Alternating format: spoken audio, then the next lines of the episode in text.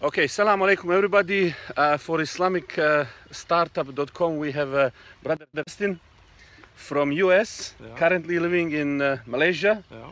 How are you, brother? How's everything? Good. Alhamdulillah. We're blessed to be here in Australia. Look at this beautiful place. We are here at this uh, marvelous retreat, spending some time with uh, some very talented people and brothers and sisters, talking about some cool things. You said last night that you create a couple of different organizations. Could you briefly tell me what are these organizations? Yeah, so I have three companies. Uh, one is called Ummawide, so ummawide.com, and then I built another, and that Ummawide is a media company. Then we built empowerchange.org, which is that's an online advocacy platform uh, focused at the American Muslim community. We're hoping to take it around the world soon, inshallah. And then the, the newest company is called Salam Bank, which is an all digital uh, Islamic banking experience, which we hope to launch in 2017. And then really just a big advocate for uh, startups and Muslims and startups and seeing, uh, recognizing the scale that Muslims in tech are at as playing major roles in tech ecosystems around the entire world. And just before we go into the startup space and some of the incredible information that uh, that we can learn, uh, I want to ask you. Recently, there was a protest in U.S. Uh, that uh, your organization was involved, and uh, and the sister Linda, uh, she was uh, one of the organizers. Could you tell us a little bit about that? Yeah, so in, with Empower Change, we've really been responding to everything happening with Muslim communities from a social justice perspective, but we use technology to do it, and we've grown to 200,000 members in just 13 months, and we're able to organize things really rapidly. And we were a part. Linda, uh, one of my, uh, one of my co-founders, Linda Sarsour, she was one of the main organizers for the Women's March in Washington D.C., which was some of the largest protests in the history of the United States. And then also we were part of the big protests that happened at the airports around the U.S. Uh, right when the Muslim ban was announced, and it was just incredible to see. I was at San Francisco Airport. It was amazing to see five, six thousand people shut down the entire international terminal and say we're not going to take discrimination against Muslim communities, and we won't accept this Muslim ban. Alhamdulillah, like that Muslim that we have a legal system, and Trump can't move us straight into fascism as he would uh, like us to. Uh, but but yeah, so we were able to fight back, and we were. It was incredible to see what everyday Americans think and are supportive of Muslim communities in the U.S. And what's something that motivates you to do this? When you think about these things, what where is the motivation and drive? This is incredibly complex things to, to do and put together. What motivates you? Well, I mean, my own journey to Islam, I was deeply inspired by Malcolm X, and I think that his vision was to fight for racial justice, to unite global communities and oppressed peoples around the world, including uniting the Muslims. And uh, so I think a lot of that is at the root of what I do, and then my and then my own. Some of the first ayats, the verses in the Quran that really struck me were about ta'aruf and this idea of that Allah is calling humanity to know one another. And I think that a lot of so my work I see it as how do we how do we connect people through media? How do we connect people uh, through startups and through building uh, economies for progressive, powerful communities? Uh, how do we connect people in terms of building political power for social good and social impact?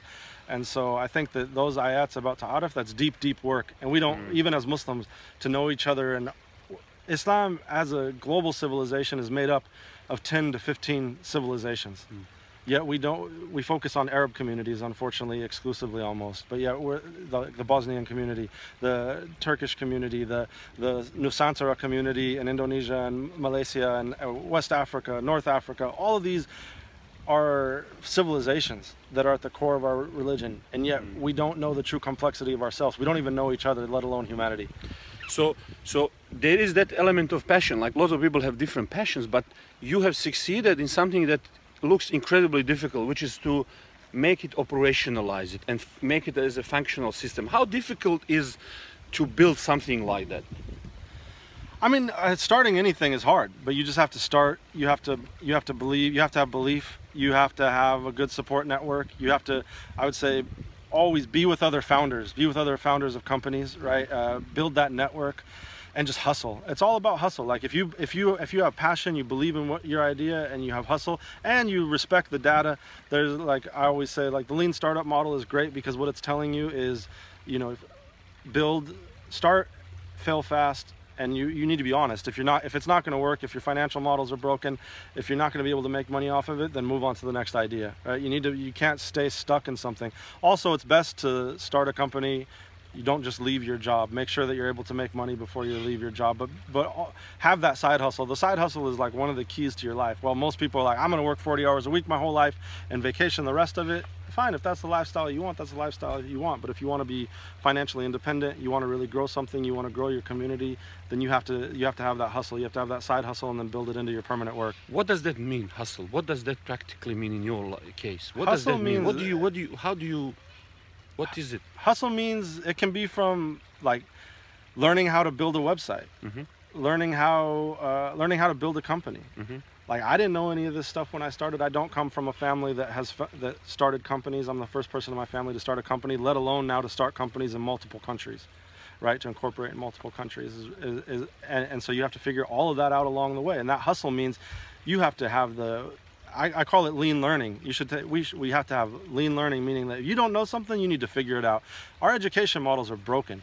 The, to think that we need to go to a university or get an MBA to do something is just ridiculous because those, most of those programs are teaching us antiquated knowledges.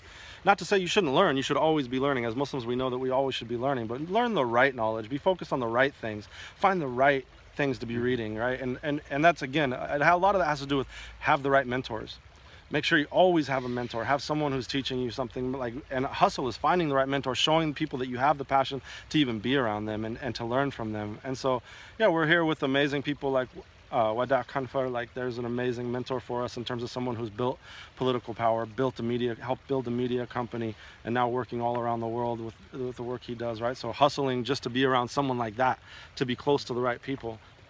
Um, so okay, so so we, so we have that component. Now, in terms of opportunity that you see specifically in Muslim space, let's say Islamic economy.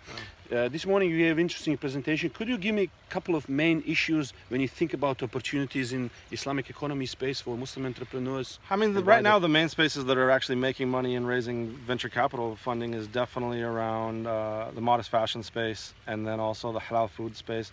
And there's a lot of opportunities there. I think the Islamic uh, fintech uh, financial technology is really going to be one of the next ones, but we have to break down the walls of Islamic finance that Muslim governments have built around it for it actually to be innovative because unfortunately the people in that space are just really, really comfortable and they're living and I think that it could be something much greater. Right now, only 5% of Muslims around the world even use Islamic finance, any Islamic finance product, and so it shows that it, we haven't reached scale, despite the fact that there's you know 1.8 billion Muslims around the planet. So there's a lot of people like in Silicon Valley. The, the stat that I use is that there's been billions of dollars in venture venture capital raised by Muslim founders, by hundreds, if not thousands, of Muslim founders in the United States and in Silicon Valley in particular and then there's been billions of dollars worth of exits meaning their companies were sold. They made serious money off of it. So one of my friends one of my good friends and a mentor is omar Tawakol who who sold his company Blue BlueKai to Oracle for 400 million dollars a couple of years ago, and now he's on to building his third company. Amazing entrepreneur who sees opportunity, takes it, b- builds companies the right way, and is able to move to the next stage. And that's why I'd say the greatest opportunity is in the general space mm-hmm. of just being in the technology community, having ideas, hustling, and building it. And there's been a lot of people like that. Another one is like Omar Hamoui, who now works uh, at one of the largest venture capital funds in the world because of the his company was called AdMob that he exited to Google uh, for hundreds of millions of dollars. And so there's a lot of people like that that, that have had big, big exits within the community who've just hustled, built companies in the right way, and then exited them, or now are, or have gone public with them also, right?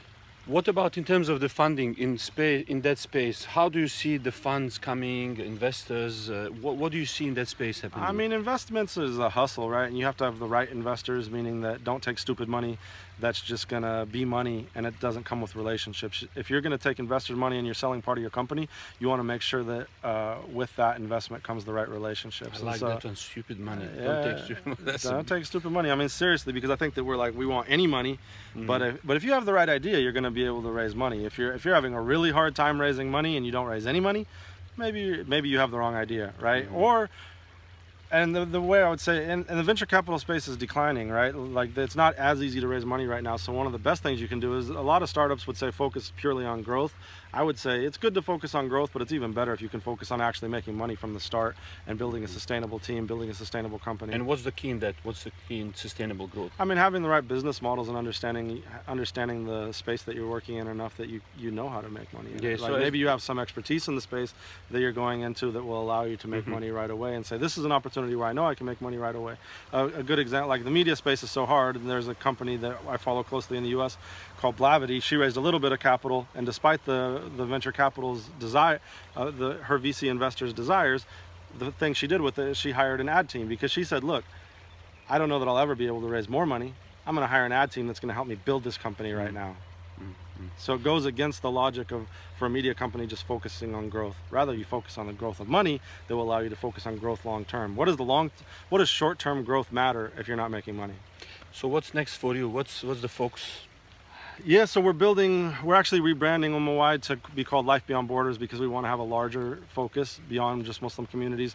Because we really think one of the most fascinating stories in the world is uh, global global youth cultures and global youth entrepreneurship, and so we're really focused on that. We want to build a, a global media company, so we're actually having a big festival for called Life Beyond Borders Festival in Malaysia in October, and so we're going to invite all kinds of people from throughout the world to that, and we'd love for you all to come join us. We'll follow up about that information.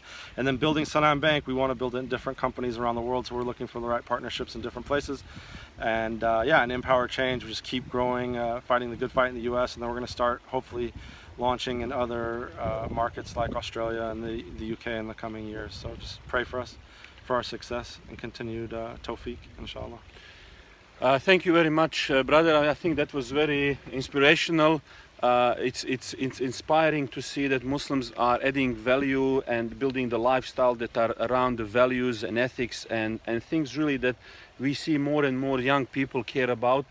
And that just shows us that this is the right time for anything to do with values, with, with, with things that uh, are not just about numerical growth, but they add sense of purpose in life. So it's, it's great to see this model that are also commercially viable. And I once again thank you for taking your time to uh, participate in this interview. Yeah, yeah. Thank you so much. All the best. Peace. Thank you. Salam alaikum.